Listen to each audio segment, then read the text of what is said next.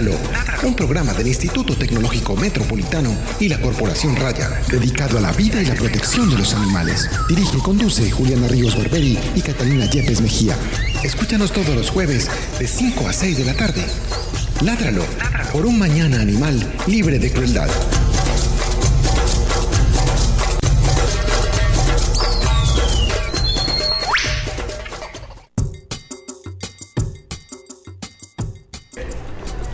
Muy buenas tardes, estamos en nuestro programa Ládralo, un programa de la Corporación Raya con el, con el apoyo del Instituto Tecnológico Metropolitano dedicado a la vida y la protección de los animales.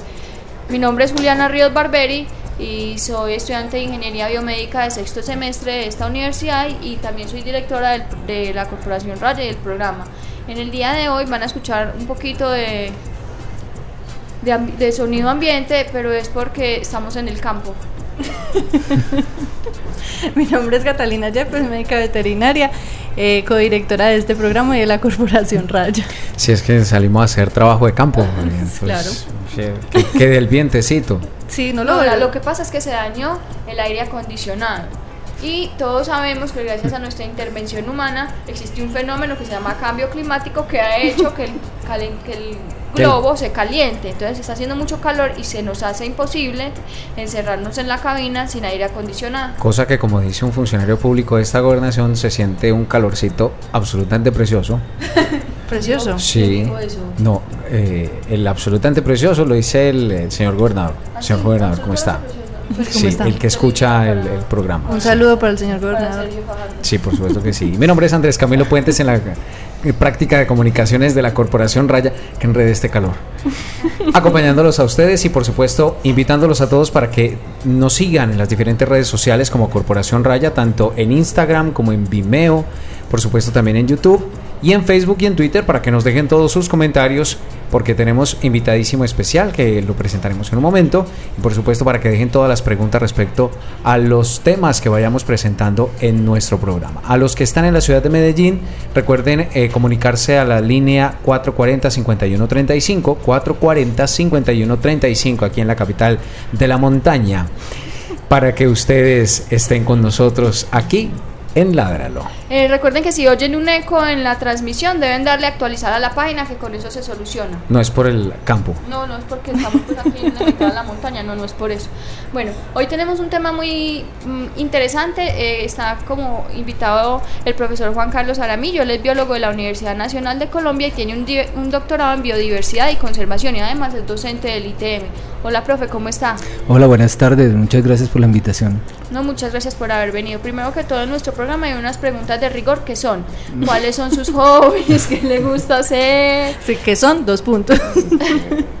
¿Cuáles son mis hobbies? Bueno, me gusta el montañismo, me gusta hacer deporte, me gusta mucho la música. Y bueno, en el poco tiempo libre que le deja uno el, el trabajo y la academia, pues trato de, de combinar todas estas aficiones. ¿Cuál fue la última película que se vio? Dios, la última película que me vi. Tun, tun, tun, tun.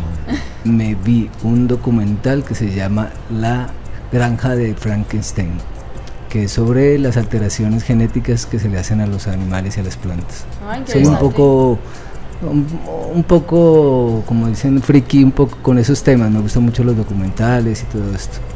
Pero sí se acordó, sí. Yo creo que es el único que, invitado que se ha acordado de su último... ¡Suaz! Es una pregunta que ha causado mucha duda en nuestros invitados. Todo el mundo dice, ¡ay, me corchó! Vamos a introducir entonces al tema de hoy. En el programa pasado habíamos comenzado a hablar un poco acerca de la biodiversidad eh, de las especies que encontrábamos en el Valle de Aburrá, y para complementarlo pues tenemos al profe Juan Carlos acá para hablar acerca del atropellamiento de fauna silvestre y sobre la red que él está liderando en este momento. Eh, empecemos por decir qué es RECOSFA y qué es la red o la Red Colombiana de Seguimiento de Fauna. Bueno, esta es una iniciativa que viene a partir de un trabajo que realicé en España durante algunos años eh, con un grupo de investigación en animales salvajes. Eh, allá se creó una red de seguimiento de fauna que involucraba pues varios aspectos, entre ellos eh, el atropellamiento de fauna en las, en las carreteras. Cuando ya vine a trabajar aquí a Medellín, pues eh, trasladamos la idea de de realizar una red de seguimiento de fauna atropellada, ya que bueno, en Colombia no existía, existe la problemática, existen varios grupos y varias personas muy comprometidas que llevan tiempo denunciando los atropellos, pero lo que buscábamos era una herramienta que pudiera unir a todas las personas que están trabajando en torno a este problema y pudiéramos bajo una misma metodología poder hacer un reporte de los animales que se están atropellando en las carreteras. ¿Cuáles son los objetivos que tiene esta red? Primero eso, unir a los investigadores que están eh, preocupados por esta problemática, y no solo los investigadores, también hay muchas personas que salen en las carreteras y, y se sienten afectados de ver animales atropellados constantemente. Entonces unir todas estas personas en torno a un esfuerzo común para que podamos entre todos eh, dar o proponer soluciones a, la, a las entidades que, pueden, que construyen las carreteras o a las gobernaciones. Entonces, eh, primero, un, unir a todo este grupo de personas. Segundo, pues crear estrategias para que todos hagamos un reporte de los atropellos con una metodología estandarizada, lo cual permitiría que posteriores eh, investigaciones pues, puedan ser comparadas. Y nada, conocernos, porque hay mucha gente que lleva mucho tiempo eh, haciendo reportes eventuales, pero no tenemos una línea eh, conjunta de trabajo. Profe, usted decía que era una iniciativa que había nacido, pues, o que usted había conocido en España. ¿Por qué cree que es necesario que esa iniciativa eh, llegara acá a nuestro país? Eh, primero porque era, es una forma de visibilizar aún más el problema. ¿Mm? O sea, eh, eventualmente encontramos los reportes de fauna atropellada, de un animal que encontró, digamos, grupos como Aburra Natural o otros investigadores en otras zonas del país, pero realmente no tenemos una cuantificación de qué tan grande es el problema. O sea, en otros países se ha calculado que, digamos, en, esta, eh, en Estados Unidos se calcula que puede haber al día un millón de atropellos de animales en, en, las, en las carreteras. En Colombia no tenemos una cifra que nos pueda decir cuántos animales están sufriendo este pro, esta problemática y que, de qué magnitud eh, es, este, eh, es esta situación, por lo cual también tenemos que respaldarnos con números también para llegar a la administración y decir, vea, esto no es, es un caso eventual, uh-huh. Es algo que se está repitiendo constantemente. Y lo otro es, y que es uno de los objetivos también de la red, es poder establecer dentro de las carreteras cuáles son los factores que más influyen para que haya un mayor número de atropellos. Con esto podemos ayudar a la, a la construcción, digamos, de pasos de fauna o el establecimiento de zonas de reducción de velocidad o los carteles que ya en algunas zonas hay, pues, puestos en el lugar adecuado. ¿Cuáles serían los puntos más críticos, por decirlo de alguna manera? Sí, lo que queremos establecer, lo hemos llamado como puntos negros, entonces serían lo, las zonas de mayor concentración de atropellos. ¿Por qué? Porque de pronto en las dos zonas de la carretera hemos cortado un bosque, entonces los animales buscan su... Eh, su recorrido natural para atravesar de un fragmento a otro y ahí es donde más atropellos hay. Entonces queremos establecer esas zonas negras para poder encontrar soluciones eh, a cada uno de esos puntos. Eh, ¿Quiénes integran la red y qué es el RISFA? Bueno, RISFA es la Red Ibérica de Seguimiento de Fauna Atropellada. Fue la iniciativa que creamos ya hace... Eh, pues que se creó ya hace algunos años con la participación de un grupo que se llama GEAS, que es un grupo de estudio de animales salvajes. Ellos iniciaron esa iniciativa allí, eh, pues yo colaboraba eh, con el grupo, soy asociado al grupo y a partir de ahí pues empezó a fortalecer esa idea. Ellos eh, la, crearon la red, empezaron un trabajo muy interesante y eh, al venir eh, a Colombia pues eh, hablamos de extender la red que estaba en España, extenderla aquí a Colombia. Actualmente pues estamos trabajando eh, dos personas eh, pues en tiempo propio nuestro, de forma voluntaria, y tenemos ya el apoyo de varias instituciones, eh, entre ellas afortunadamente Raya, tenemos eh, Omacha, tenemos Corpo, eh, eh, tenemos bueno a RISFA, eh, tenemos a, el I T M pues eh, también no, nos apoya, pues estamos haciendo un proyecto con una temática similar. Eh, estamos trabajando con el Laboratorio de Mastozología de la Universidad de Antioquia, el Grupo de Mastozología de la Universidad Nacional de Bogotá, eh, el Grupo de Primatología, eh, el Grupo, Colom- Grupo Colombiano de, Mastozolo- eh, de Primatología, y así cada día como que se nos va uniendo al, eh, varias entidades y varios grupos. El, el Museo del, del I T M, el Museo de la Salle también nos, nos colabora. ¿Hay algún tipo de conexión con otras entidades gubernamentales que ya también estén como aceptando la iniciativa? Eh, a ver, estamos ahorita con eh, Corantioquia eh, planteando la, la posibilidad de colaboración para poder garantizar eh, que la red sea un proyecto que dure mucho tiempo, ¿no?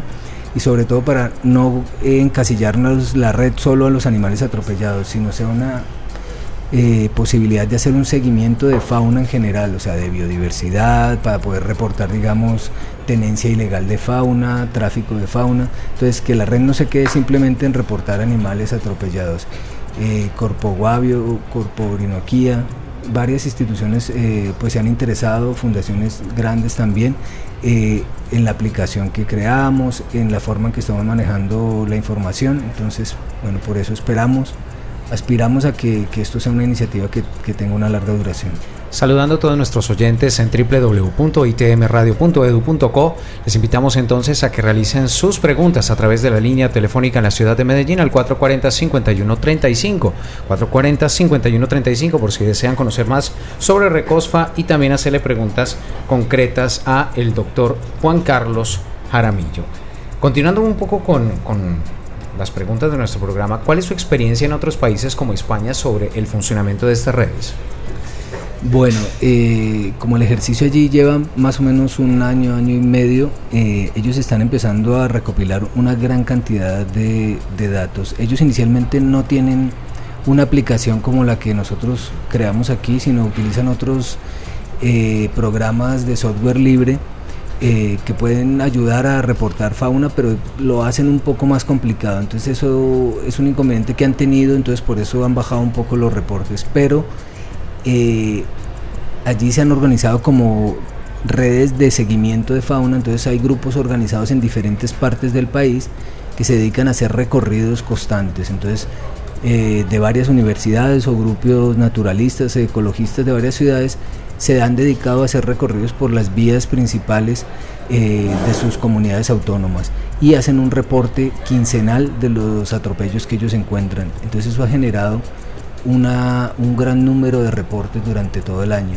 y eso es una iniciativa muy interesante que, que queremos también incorporar, que es como las redes de seguimiento de fauna con participación ciudadana, o sea que la gente en general, no tiene que ser biólogo, no tiene que ser científicos, se interesen por un tipo de problemática como esta y presten un poco de su tiempo, un fin de semana, un sábado, una tarde, en hacer un recorrido por alguna vía y nos puedan ayudar a mirar qué tantos animales están cayendo en las carreteras. Expliquemos un poco acerca de la aplicación como tal, en qué consiste, qué datos permite recopilar. Vale, pues la aplicación es, eh, bueno, fue creada por un ingeniero aquí en Bogotá. Eh, lo que busca es que la gente fácilmente desde su teléfono celular pueda hacer el reporte de un animal que encuentra atropellado. Eh, funciona, simplemente eh, tú te registras, ahorita ya la tenemos en Google Play. Eh, la pueden encontrar como RECOSFA o seguimiento de fauna y la van a encontrar. La persona tiene la posibilidad de darnos alguna información adicional sobre el atropello, digamos cuántos carriles tiene la vía, qué velocidad máxima está indicada, si hay alrededor casas o un bosque. La cosa es que toda esta información nos ayuda a establecer pues las condiciones eh, más características de los atropellos. Las personas toman una foto del animal y una foto de la carretera. Inmediatamente la aplicación geoposiciona ese lugar, o sea, lo, lo, sí, le pone unas coordenadas y nos envía la información. Entonces nosotros ya tenemos toda la información sobre el, el punto donde está el atropello, qué animal fue y algunos tipos de condiciones. Tenemos otra aplicación que es como, la llamamos, o sea, es más pequeña y lo que permite es que los conductores Eh, puedan hacer un reporte de un atropello. O sea, un conductor obviamente que va por una vía a una velocidad eh, de sesenta, ochenta no se puede parar a tomar una foto, entonces él simplemente debe oprimir un botón en el momento en que, que encuentre un atropello. Eso nos ayuda a establecer zonas con mayor densidad de atropellos, más que qué especie está atropellada, sino sí, porque ahí sí sería muy difícil diagnosticar qué especie era, pero sí el, el suceso como tal. Exacto, que es lo importante también, tener puntos de mayor concentración de, de atropellos. ¿Existe una aplicación más liviana? Es, es, es la, la es segunda, esta. O sea, la que está ahorita, esa no está subida a la red, pero eh, esa sí nos permite, o sea, ocupa mucho menos, es mucho más fácil de manejar y no involucra que el conductor tenga que hacer una manipulación mayor para que tampoco lo distraiga, ¿no? O sea, no queremos eh, accidentes re- peores, accidentes por reportar un atropello, eh, generar un accidente peor. Bueno, la, la aplicación se consigue únicamente por por diferentes tiendas de ¿Cómo pues se obtiene? Aplicaciones, ¿cómo, ¿Cómo, cómo tenerla? La tenemos ahí en el Google, en el Google Play, o sea, desde cualquier eh, Play Store, cualquier eh, celular que no sea iPhone, pues uh-huh. puede, puede descargarla, ¿no? O sea, cualquier dispositivo Android, por Android, ejemplo, no, sí, todo, no iOS. No, estamos trabajando en estamos trabajando en, la, en esta versión, pero aún no la tenemos. Okay. Eh, ¿Cómo se está uniendo el I T M a este proyecto de, de red de atropellamiento? A ver, la red por ahora se ha mantenido pues como al margen, ha sido una iniciativa más particular. Lo que pasa es que eh, en el tema sí el I T M tiene un proyecto de investigación que se presentó en la convocatoria del año pasado, eh, pues es un proyecto que en este momento estoy liderando y, y pues eh, salió, o sea, el I T M lo está apoyando económicamente, entonces estamos iniciando los primeros censos, las primeras salidas para establecer eh, las condiciones eh, de, o las, las condiciones que más favorecen el atropellamiento en varias vías de, del Valle de Aburrá. Entonces eh, hay un proyecto por un lado y la iniciativa pues de la red se ha mantenido pues al margen porque es una iniciativa que venía desde antes, pero estamos buscando eh, la forma de unirlo y convertirlo en un producto eh, directamente del I T M y de algunos laboratorios que puedan colaborarnos para que, bueno, pues eh, se quede aquí porque es, es el lugar donde también estamos trabajando en este tema con un proyecto y sería muy valioso para todos. Muchísimas gracias, profe. Yo creo que obtuvimos mucha información de esta conversación y los oyentes también y todo este tema de atropellamientos, que es un tema que se está publicando constantemente en los últimos días a través de, de los medios de comunicación. Eh, ¿Cree que falta algo más por decir? No, pues eh, obviamente sí, que, o sea, que, que por favor nos eh, seamos conscientes de que esto es una problemática que atenta contra la biodiversidad de, que tenemos en nuestra región, que es muy importante que, digamos, cuando circulemos en, en las carreteras también tengamos ciertas precauciones. El, digamos, el conducir a la velocidad sugerida pues nos permite también tener un nivel de reacción mayor a la hora que, se, que encontramos un animal en la vía. Uh-huh. Y eh, que si tenemos la posibilidad de reportarlo, pues es un dato que nos ayudaría a todos a poder acumular información que pueda generar propuestas eh, pues, para darle solución a esto, ¿no? Las soluciones pasan por, como hablábamos, crear pasos de fauna que ya hay en otros países, son lugares o zonas que le facilitan a los animales Eh, atravesar las vías de comunicación, hay pasos subterráneos, hay puentes y simplemente lo que buscamos son alternativas como adaptadas a nuestro medio, ¿no? No pretendemos tampoco hacer las megaestructuras, pero hay puentes de fauna que se pueden hacer de una forma mucho más económica que en otros países y tienen la misma funcionalidad. Lo que pasa es que eso era lo que iba a acotar, es decir, este tipo de aplicativos en el auge actual de las redes sociales en donde todo se está comunicando va a generar un impacto no solamente en las mismas conciencias de las personas que se van a detener como a, a observar detalles que a veces por estar concentrados en otra cosa o simplemente porque no quieren sino únicamente desplazarse y no reconocer que hay ciertos lugares que los animales pueden tener riesgo de un mayor accidente, sino que también muchas entidades gubernamentales en algún momento van a tener que empezar a filtrar toda esta información y por eso le hacía la pregunta hace un rato, porque eso cambiaría algunas estructuras incluso viales de velocidad, de señalización, o sea, no solamente como la, la misma iniciativa que puede llegar a tener el Ministerio del Ambiente, por decirlo de alguna manera, sino que en otros lugares se van a generar otro tipo de cambios. Claro, y lo importante es también que, bueno, se buscan soluciones con las vías que ya están, pero es que obviamente a los constructores de nuevas obras les va a salir mucho más rentable tomar medidas antes previas, de, previas en, en su diseño. Al constructor responsable. Exacto. Pero tenemos que pensar que, digamos, todo este tipo de problemática ya documentada con datos debe hacer que exista después una normativa que obligue a los constructores a pensar en esto. O sea, en muchos países los constructores están obligados a hacer estos estudios de conectividad de hábitat y a tomar medidas para, para no romper esa conectividad. Pues aquí tenemos que pensar que todos estos estudios que vamos a empezar a hacer, y por eso también tenemos que trabajar como grupo y como red, tienen que presionar para que haya una legislación en torno a eso y obligar a los constructores. Ay, un saludo para el doctor Gustavo Petro en la ciudad de Bogotá. ¿Qué, por qué, pero por qué?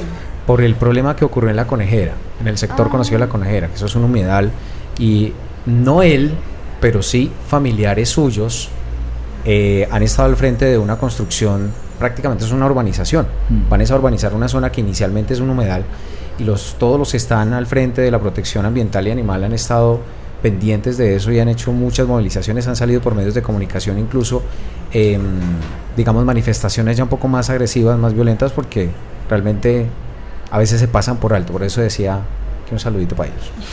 Profe, yo tengo una preguntita. ¿Qué tan, cómo se dirá eso? ¿Qué tan indicado sea solucionar el problema con puentes verdes, con paso, con señalización, en vez de invertir más tiempo en educar a las personas para que respeten cualquier cosa que pase por la vía? Porque es que puede ser una rata, puede ser un niño, puede ser lo que sea. Entonces, o sea, yo pienso pues desde la perspectiva de nosotros que sería muy importante también hacer como un acompañamiento muy global y muy enfático y muy, y muy intenso sobre la educación desde la perspectiva del respeto. Porque es que, por ejemplo, nos decían en el programa pasado, la gente pasa y mata la culebra porque es culebra de aposta, o mata la rata porque es rata de aposta, pero hasta qué punto tenemos, o, o es correcto, o es ético, o es moral decir, ah, voy a matar este animal solo porque es esto, no importa la ra- si es una rata, si es una plaga creada por el ser humano, si es lo que sea, porque cómo sería como enfocar eso también y, y articularlo con un programa de educación. Obviamente lo, la educación ambiental es básica en todos los procesos. Eh, digamos aquí, eh, tanto Cornare, Corantioquia y área metropolitana están haciendo campañas, digamos, para que la gente sea consciente de que en la vía se puede encontrar con cualquier animal silvestre o, no, o doméstico que esté cruzando por ella. Pero es que hay que tener una cuen- en cuenta lo siguiente, la mayoría de, de estos episodios se dan por accidente, o sea, la gente se desplaza a una velocidad de sesenta kilómetros por hora en adelante y la posibilidad de reaccionar ante la salida de un animal es mínima. Entonces la mayoría, yo creo que la mayoría de casos se presentan es por eso, o sea, más que, con, más que exista una intencionalidad en ello, es que no se da tampoco el tiempo para reaccionar. Y esto tenemos que verlo también en doble vía, o sea, es un problema para la fauna silvestre, es una fauna, es un problema para la biodiversidad, pero también esto puede generar un problema de seguridad vial, o sea, en un accidente una persona por esquivar un animal puede estrellarse con otro y generar pues una muerte o generar un accidente grave. Entonces hay que mirarlo también desde la doble vía, y eso también nosotros en la red somos conscientes y queremos involucrar, digamos, a Invías y a varias empresas que puedan estar interesadas en eso. O sea, esto es una minis- hay que minimizar también los accidentes en las vías de este tipo, porque también pueden cobrar vidas humanas aparte de, del daño a la fauna, ¿no? Sí, eso es muy cierto, y, y sobre todo pues lo que hablaba Juliana, yo creo que todo tiene que ir acompañado de la parte educativa, y estamos como en una sociedad que no tiene un respeto por la vida de nadie, ni de los animales ni de los seres humanos, que son como la misma especie que compartimos. Entonces enfatizar en ese, en ese aspecto de tener ese respeto mínimo por un animal que simplemente usted por unos segundos que está retrasando su trayecto le está permitiendo vivir. Sí, no, no, no, exacto, y por eso, digamos, en el momento que tú puedas establecer cuáles son los sitios más conflictivos, realmente, digamos, van a poder poner anuncios, y la gente ya formada o educada pues va a identificar que esos anuncios eh, le están pidiendo que, que baje la velocidad porque hay un alto riesgo de que pase un animal silvestre. En esos lugares también podemos poner reductores de velocidad. Lo que no podemos es poner señales en cualquier parte simplemente por cumplir con la normativa de poner Eso, eh, sí. eh, una señal, que ya hemos encontrado señales y con animales que ni siquiera son de aquí, y eh, reductores de velocidad en cualquier parte simplemente por, com- por cumplir, por cumplir. Uh-huh. Entonces no, lo que necesitamos es eh, poder señalar qué zonas son las más peligrosas para que esas medidas puedan ser realmente efectivas, y eso combinado con procesos de educación que son básicos, como ustedes lo comentan, y, y que ustedes hacen una labor también muy importante en este campo, pues surtan efecto y sean eficientes. Yo tengo una pregunta, el usuario que se conecta con RECOSFA, en la, el aplicativo, en la página web, etcétera, aparte de encontrar cómo denunciar o cómo reportar de, determinado fenómeno o, o hecho que se haya presentado en una vía, también tiene la forma como de encontrar informaciones o tips que le permitan también ese mismo proceso de, de educación que dicen Catalina y Juliana. Sí, nosotros estamos ahora buscando, digamos, publicar en las páginas, en el Facebook, por Twitter, toda esta información que le pueda ayudar a la gente a entender todo este proceso. Entonces, eh, muchas veces eh, publicamos información de otros países que llevan, nos llevan una ventajita en este, en este sentido, para que también conozcamos qué experiencias han tenido ellos y cómo nosotros también podemos incorporarla. Eh, aspiramos que, digamos, la, las personas que hagan un reporte de un atropello puedan interactuar con un mapa que les indique realmente dónde están los puntos que ellos localizaron, dónde están puntos que otros usuarios han localizado, cuáles son las vías que realmente están teniendo eh, un mayor reporte de, de atropellos, porque eso también nos sirve de, adver, de advertencia. Me voy a circular por esta vía y sé que en estos lugares eh, se han reportado varios atropellos. Bueno, pues puedo maximizar mis eh, las precauciones para no pasar en estas zonas a unas altas velocidades. Entonces yo creo que todo esto de la red va a generar, esperamos que genere una cultura en torno a este tema y que no solo se quede en reportar y que esos datos se queden ahí vacíos, ¿no? Y es también un canal de comunicación entre la, los académicos, que también juegan un papel importante porque se están empezando a hacer proyectos de investigación que van a fortalecer todas estas medidas y todo este conocimiento. Entonces, que podamos intercambiar artículos, que podamos intercambiar, eh, ahorita, digamos, nos acaban de aprobar un simposio en el tercer Congreso Latinoamericano de Mastozología y segundo colombiano que se va a hacer en Bogotá en diciembre. Vamos a hacer un simposio de solo los efectos ecológicos eh, de las carreteras en la mastozofauna, o sea, en, en todos los mamíferos. Y vamos a traer personas de España, de México, de Costa Rica y las experiencias que hay en Colombia. Y esa gente de afuera que ya nos lleva un tiempito de ventaja nos va a ilustrar y nos va a ayudar a nosotros formar también nuestro propio sistema de investigación y fortalecer todos nuestros proyectos. Sobre todo me gusta el, el, esta forma como de interactuar con el ciudadano. Yo creo que somos muy responsables también como ciudadanos de la problemática y que seamos también como partícipes de las soluciones. Pienso que, que también es importante desde, el, desde la pues, del persona común que va a ayudar con ese reporte. No, y hay que olvidarse que a veces la academia como que se aísla y se queda por allá, entonces los uh-huh. supuestamente los aca- científicos, los académicos estudiando para esas cosas raras, pero la gente, muchos de los procesos de conservación o todos requieren de que, de que la gente en el día a día, la gente, eh, el ciudadano de a pie, pues se involucre en todos estos procesos y no fracasan. O sea, nosotros uh-huh. podemos ser los mejores investigadores, los mejores académicos, pero si esta ciencia y este conocimiento no se baja y no se pone al nivel de que todo el mundo pueda entenderlo y todo el mundo pueda interiorizarlo, pues todos estos procesos están eh, condenados a, al olvido. O sea, quedarán en un artículo, quedarán en una revista científica y en un reconocimiento, pero no más. Exacto. Uh-huh. Sí, este, en, este tipo de iniciativas incluye también, por ejemplo, situaciones ambientales en corregimientos apartados de otras ciudades. Por ejemplo, personas que se quieran motivar a enviar informaciones, por ejemplo, sobre una minería ilegal, por ejemplo, que también tenga un impacto supremamente fuerte en la fauna, en la flora y posteriormente, como lo hemos visto en estos días, eh, cobrando o, o poniendo en peligro vidas humanas. ¿También recoge este tipo de información? Bueno, en este momento, en este paso inicial, no, o sea, pero la red lo que busca es ampliarse a todos esos campos, lo que hablábamos. O sea, lo ideal sería que, digamos, la gente por intermedio de la red de seguimiento eh, pudiera mirar problemas de tráfico de fauna, problemas, digamos, denunciar minería ilegal de una forma más segura y más anónima que pueda permitirle a las autoridades actuar. O sea, la red se puede ampliar a muchos campos. Entonces, ahora dimos el, el paso inicial. Lo que pretendemos de ahora en adelante, pues, es ampliar y los recursos que, o sea, bajo este tipo de aplicaciones y bajo este tipo de, de herramientas, ampliar las utilidades que nos puede prestar, ¿no? Y lo, lo que tú mencionas es muy viable y, y, y sería una buena iniciativa también.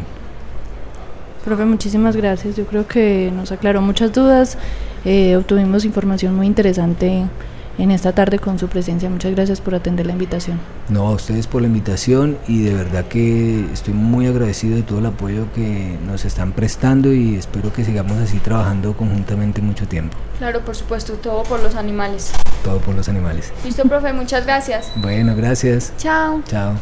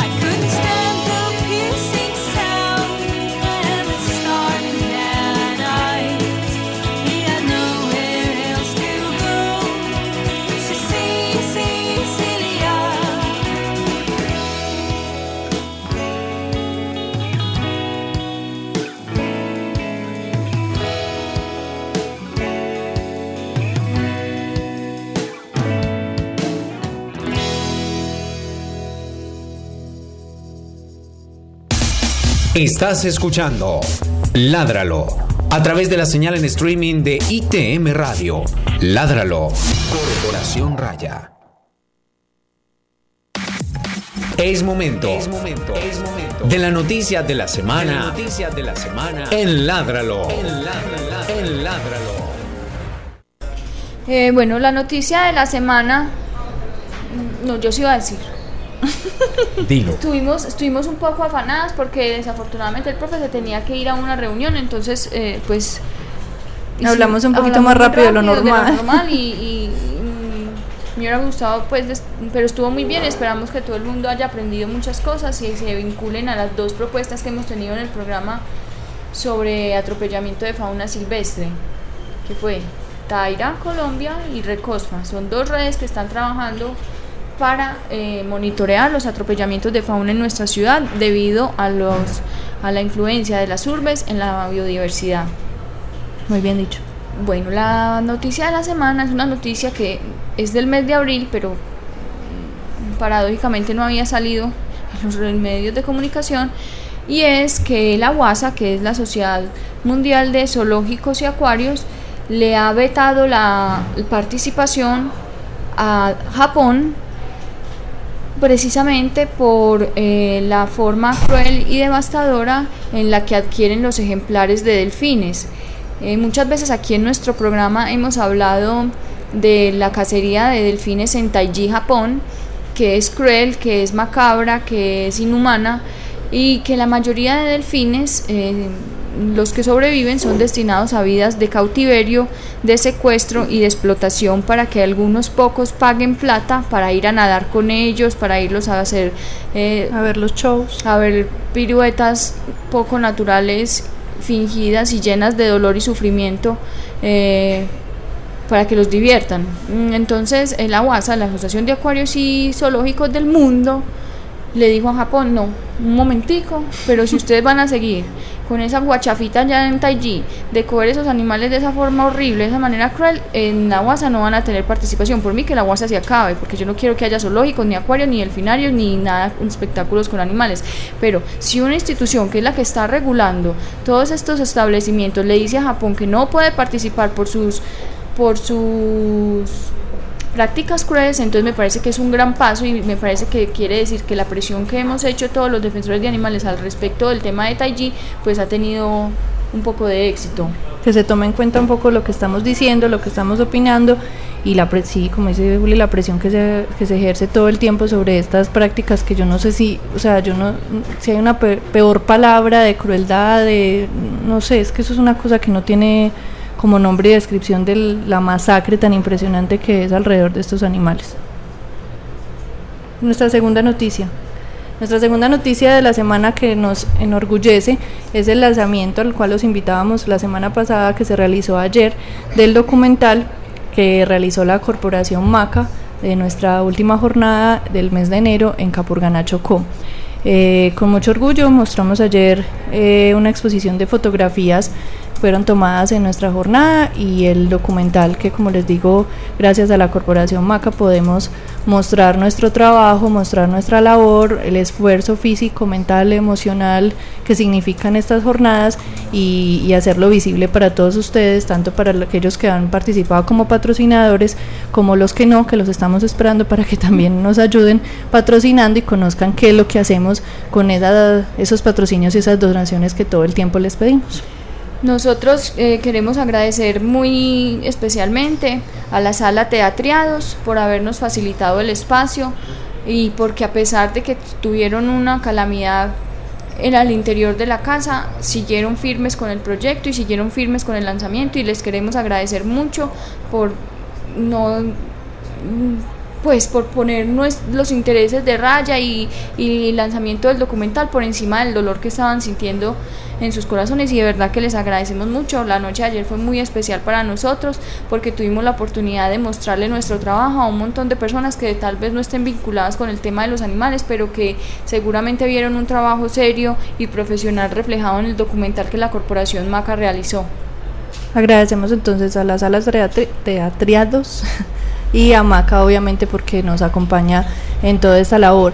Y tuvimos la fortuna, por ciertas casualidades, de que una persona de la comunidad de Capurganá se encontraba en este momento visitando su familia acá en Medellín, vino para el Día de las Madres, entonces pudo ir al lanzamiento del documental y pues eh, dijo unas palabras pues como de agradecimiento hacia, hacia nuestra labor, y nos dio también una pequeña entrevista. Entonces los invitamos para que escuchen a Claudia.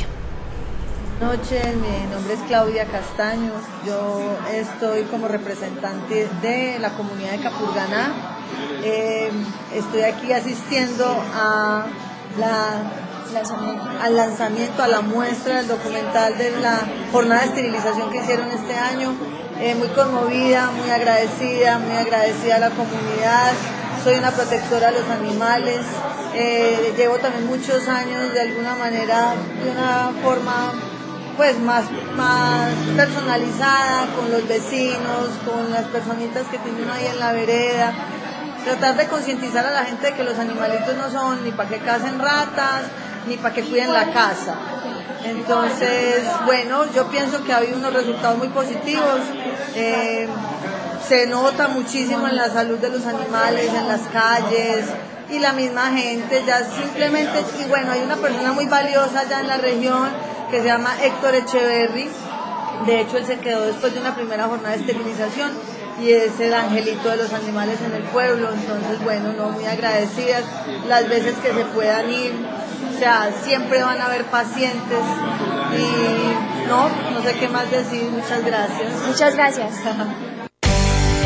Por un mañana animal libre de crueldad. Somos Corporación Raya. Eventos, campañas, jornadas de vacunación, esterilizaciones, encuentros, conferencias. Todo en la agenda de la semana en Ládralo. Bueno, la agenda de la semana es sobre, vamos a empezar a hablarle lo que va a pasar mañana quince de mayo en el barrio El Pesebre contiguo a la cancha. Eh, es una jornada de implantación gratuita del microchip que realiza la alcaldía de Medellín. Eh, recuerden que para, para acceder a este servicio deben llevar la fotocopia de la cédula por lado y lado y la fotocopia de la cédula. ¿Eh? Y de los servicios públicos y de los servicios públicos y debe informar al menos dos números telefónicos, el nombre y teléfono de una referencia personal y, o familiar. Eh, es importante que tengan en cuenta que se reparten únicamente cincuenta fichos para cada jornada y que se reparten a las primeras cincuenta personas que llegan, ya a las cincuenta y uno no le tocó. El dieciséis de mayo ahora esta misma jornada de, acompañami- de implantación del microchip en un acompaña- acompañamiento social de Isbimed en la ciudad del Este, en el barrio Buenos Aires, y el domingo diecisiete en la Junta de Acción Comunal Santa Mónica, Campo Alegre. Eh, el diecisiete de mayo nosotros también vamos a tener nuestra jornada de esterilización a bajo costo, eh, para la cual ya no tenemos cupos porque es una jornada que nosotros hacemos económica para que todas las personas que no han podido acceder a esta cirugía que es tan importante en nuestros animales de compañía puedan hacerlo y puedan operarlos y puedan traerle a ellos todos los beneficios que una esterilización trae. Entonces, pero igual les hacemos las invita- la invitación para todos aquellos que quieran conocer nuestro trabajo, que quieran ir a ver cómo, quiénes somos, cómo lo hacemos, cómo estamos organizados, que están bienvenidos para asistir. Y que posiblemente dentro de un mes aproximadamente estaremos haciendo nuevamente jornada eh, a bajo costo, entonces las personas que no alcanzaron cupo estén atentos a nuestras redes sociales, a nuestras publicaciones, que estaremos posiblemente publicando el nuevo lugar. Tra- tratamos de ubicarnos en diferentes puntos de la ciudad para que la gente se le facilite el tema del transporte, entonces depende de los espacios que nos presten, entonces estarán atentos a las publicaciones que hagamos. Bueno, y, y último, pero no menos importante, pues nuestra jornada de esterilización en Do Cordó. Eh, nuestra intención es operar doscientos animales, nos faltan ciento sesenta patrocinios, que es prácticamente toda la jornada, y de verdad que acudimos a todos, no a pedirles plata, yo no les voy a pedir plata, pero sí a que hagan algo desde sus posibilidades por los animales de Do Cordó. Eh, Ayer me ayer hablábamos en el lanzamiento que es que nosotros estamos haciendo que le compete al gobierno, esta labor de esterilizar animales, de controlar las poblaciones, de tener una un plan de manejo de salud pública relacionado con el tema de los animales callejeros, es una cosa que le compete meramente al Estado. Pero si el Estado no lo hace, tiene que haber una persona natural que sea propia de eso, y pues nosotros fuimos los que nos hicimos cargo del tema, en este caso en Do Cordó, y queremos eh, que todas las personas se unan a esta brigada de atención de animales allí, porque de verdad que es una cosa que necesita el pueblo, ellos lo están solicitando, y de esa manera entre todos podemos traerle una mejor calidad de vida tanto a los animales de Do Cordó como a las personas que viven allí, tratando de controlar la población de animales y evitando que haya problemas de zoonosis, que haya mordeduras, que haya animales maltratados porque mordió al niño, que haya animales quemados porque se comió cualquier cosa. Entonces tratemos entre todos de lograr que estas iniciativas salgan, si no es la nuestra, la de otras personas, pero por favor, o sea, sí es muy maluco que le estén pidiendo a uno plata y es muy maluco que muchos animalistas siempre estemos pues como consiguiendo recursos, eh, pues podría decirse muy feo suena, pero a costa pues como de las donaciones de las personas, pero es que no hay otra forma, el gobierno no apoya, las eh, pr- empresas poco apoyan a las entidades, entonces si no nos apoyan, nosotros no podemos de verdad lograr hacer las jornadas allá, y las personas están esperando que les ayuden. y sobre todo que son una comunidad que está solicitando este beneficio. O sea, si es una comunidad que tiene tantos problemas y buscó la alternativa de solucionar uno de ellos o de darle una mejor calidad de vida a los animales que lo acompañan y que eso los va a beneficiar, y entendió eso esa comunidad, ¿por qué nosotros no brindarle la, la mano de alguna manera y, y desplazarnos a, a realizar esta labor? Entonces necesitamos, como les decía Juli, la ayuda de todos para que esto sea posible. Y hablando de esterilizaciones, vamos a escuchar el cat tip de esta semana.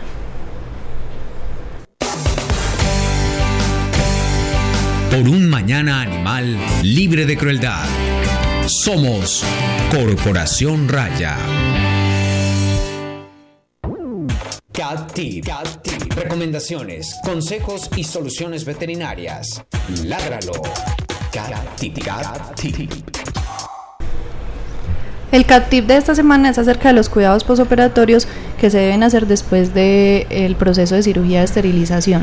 Realmente, pues, en el caso de nosotros que realizamos este proceso eh, bajo unas técnicas quirúrgicas pues muy especializadas y con un personal muy capacitado, la incisión que queda después del proceso es una incisión muy pequeña, entonces los cuidados de pronto se minimizan un poco por eso. Sin embargo, es, es como responsabilidad del propietario hacerse cargo de estas Eh, recomendaciones, porque el éxito de esta cirugía también depende de los cuidados que reciba el animal posterior a, al procedimiento. Entonces la recomendación siempre va a ser el uso del collar isabelino para evitar que el animal se esté lamiendo constantemente o incluso mordiendo los puntos y de pronto los vaya a retirar y que vaya a haber una complicación de infección o de heridas abiertas o de, o de incluso hemorragias. Entonces, primero que todo, el collar isabelino.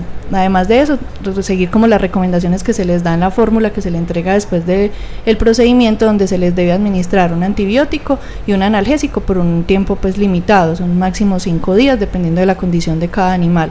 Entonces, seguir estas recomendaciones, administrar los antibióticos, administrar los analgésicos. Siempre se le va a recomendar que los dos primeros días pues esté en cierta quietud, no quiere decir que el perro pues no pueda salir a caminar o pues que el gatico no se pueda desplazar dentro de la casa, pero sí con ciertas restricciones para evitar que haya mayor inflamación o complicaciones posteriores.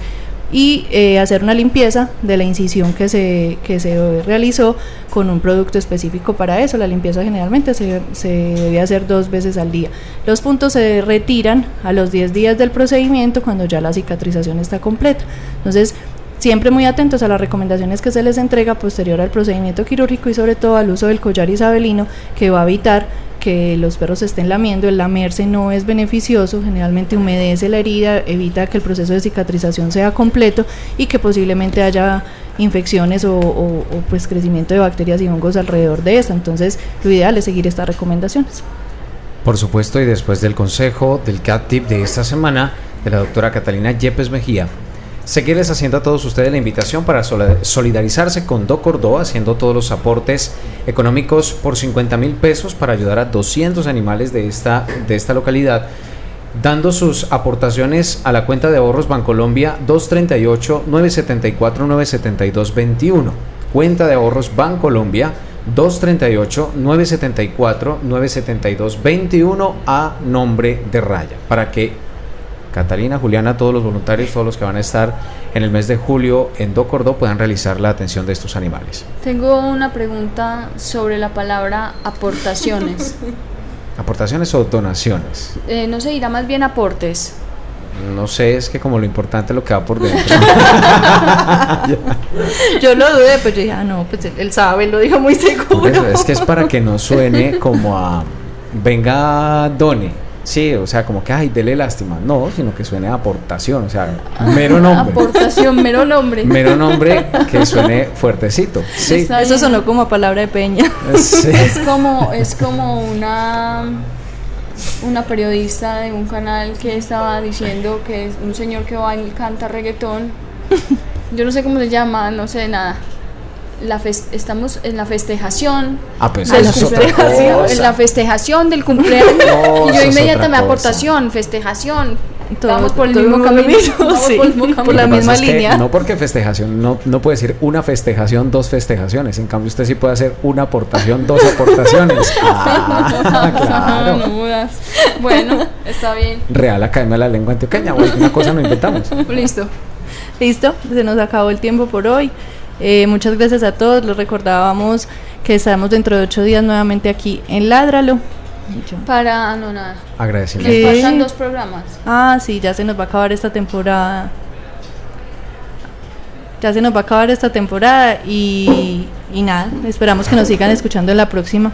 Eh, vamos a escuchar antes de irnos, Cata, un saludo que nos mandaron ah, sí, sí. Eh, desde el exterior. Eh, bueno, le, yo soy el director de Animales sin Hogar desde Uruguay. Eh, les mando un saludo muy grande a toda la gente de, de Colombia y, y bueno, agradezco por todo el trabajo que hacen en su país. Gracias. Ahí estaba Juan Carlos desde Uruguay mandándonos un saludo. Ellos tienen una entidad protectora de animales de, eh, allá bastante establecida, con más de mil animales, entre caballos, cerdos, vacas, todos los animales rescatados y en las mejores condiciones de salud. Pueden seguirlos en Facebook. Eh, una entidad bastante, bastante organizada, con mucho... Que da ejemplo. Sí, todo. Da mucho ejemplo, porque de verdad que... Y difícil mantener mil trescientos animales. Muy duro. Y a punta de donaciones. A punta de donaciones. De aportaciones. De aportaciones. aportaciones de la, es la nueva palabra. Hay veces también hacen festejaciones para recibir aportaciones.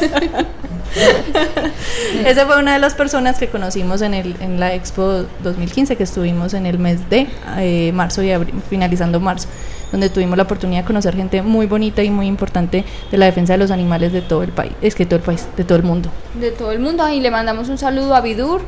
Vidur es un amigo grande, que con, no grande de tamaño, es un buen amigo que conseguimos allá en, en el Animal Care Expo, que es de Nepal. Y ha tenido que sufrir dos terremotos devastadores en los últimos quince días, y pues allá está la H S I tratando también con, junto con otras entidades protectoras de animales mundiales, como con más nivel, de tratar todo el tema de los animales que quedaron eh, damnificados por este terremoto tan impresionante que ocurrió allá. Algunos dicen que es karma. Eh, allá ocurre un festival religioso que consiste en el sacrificio por decapitación de más de diez mil reses, que ni siquiera se las van a comer, las decapitan por ofrecérsela a Dios. Sí, es una ceremonia. Eh, un dron sobrevoló el área de, ese, de esa asquerosidad y, y las imágenes son aterradoras. O sea, de verdad que yo, pues, desde mi posición... no creyente, abuelita, perdóname, no creyente, no puedo entender que exista un Dios que disfrute de una, of- de una ofrenda como esa. O sea, yo no puedo creer que exista un Dios que, exi- que diga, uy, bien, estos tienen la salvación, diez mil animales decapitados salvajemente. Para...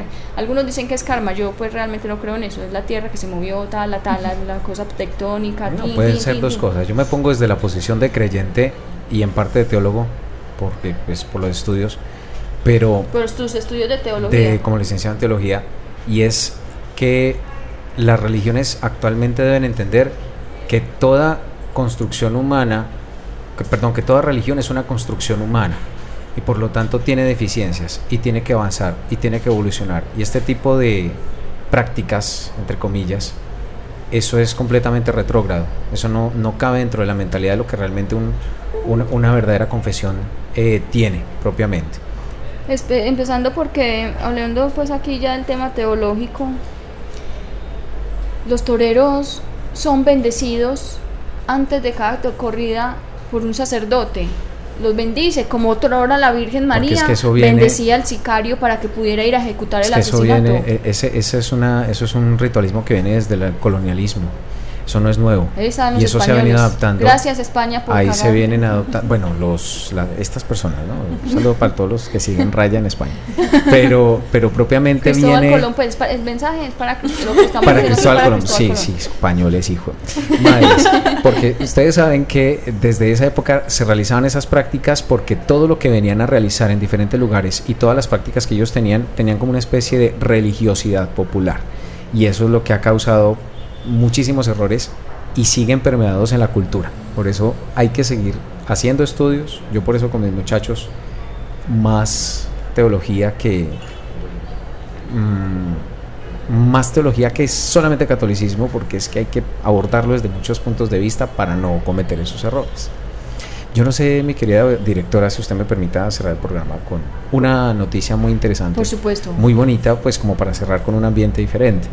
Durante el día de ayer, en el portal virtual del periódico El Colombiano, la periodista Claudia Arango, eh, que ya empecé a seguirla, por cierto, por esa misma razón, publicó una noticia de una habitante de la calle, Kelly, sí, que su vida se transformó totalmente cuando llegó a su vida una mascotica, un perrito. Dice que la alcaldía, por cuestión de las prácticas que realizan a nivel de la ciudad, pues lo que ellos alcanzan a hacer, pues eh, recogieron, se le llevaron la mascotica dos días para hacerle su esterilización, para hacerle su vacunación, para colocarle el microchip, todo esto, y contaba la experiencia de cómo Kelly, ella decía que mientras tenía la mascotica al lado, la quería tanto y sentía tanto afecto que le daba mucho pesar cada vez que se alejaba por el hecho de ya estar consumiendo estupefacientes, por el olor que producía corporalmente de todo lo que hacía, y que como la mascotica hizo que ella empezara a cambiar completamente su, su propia forma de vivir, porque ella muchas veces intentó ser resocializada y no pudo, sola no podía. Miren cómo las mascotas causan tantos beneficios y tantas bondades en las personas, y ese es un buen mensaje para terminar este programa de Ladra. Nosotros lo publicamos ahí al mediodía, impresionante, y vio el video que le hicieron en el momento que se reencontraron, precioso. Es increíble. Invitación para que vean el video de cómo se pone feliz Bruno y cómo se pone feliz ella cuando le regresan a Bruno, y las, como que también sea una forma de de demostrarle a ella que es capaz de salir de esa situación y que con la fuerza que Bruno le, le da puede... puede resocializarse. Aunque no lo crean, las mascotas humanizan. Y que el amor de un animal es incondicional. No, no le importa, no le importa quién sea, él lo ama igual hasta la muerte. Entonces, sí, es una historia muy bonita. Gracias, Andrés. Muchas gracias. No, con mucho gusto. Bueno, ahora sí. Bien. Bien. No. eh, bueno, muchas gracias a todos. Los invitamos a que nos oigan el próximo jueves y a que estén pendientes de nuestras redes sociales, porque vamos a publicar en estos días el documental que estuvimos lanzando ayer. Va a tener subtítulos en inglés para todos nuestros... nuestros a translation video yeah. for all, uh, everybody, everybody yes. to understand this sort of uh, practices about sterilization. Aprendí mucho nomenclatura, ¿no? Me tocó buscar bastantico, sí. sí. Él los hizo, los t- subtítulos, pero es que nosotros vamos a tener una sección aquí en el programa que se llama Speaking English with Andrés in Protect, Raya. Protecting and taking care of animals. In English. Oh my goodness, me toca. Se la, estamos, la, la vamos a lanzar, espera. Ay, no, usted no sabe la felicidad que me da a mí ya poder... Un añito me tomó. Sí se puede aprender inglés, muchachos. En ¿Aprendió un en un año? Un año. Qué bueno. Es decir, ya habían estudios previos, pero es el hablarlo. No puedo decir el nombre de la compañía porque pues obviamente es una compañía distinta, es una empresa no formal, no se le puede hacer publicidad, pero sí un agradecimiento a todos los, los facilitadores. Excelente esa compañía. Ya por interno los amigos míos ya se los recomiendo. Tranquilo, esperen. Bueno, muchas gracias a todos por escuchar el programa. Estén pendientes de las redes sociales y nos escuchamos de nuevo el próximo jueves. Chao. Chao. Bye bye. Bye.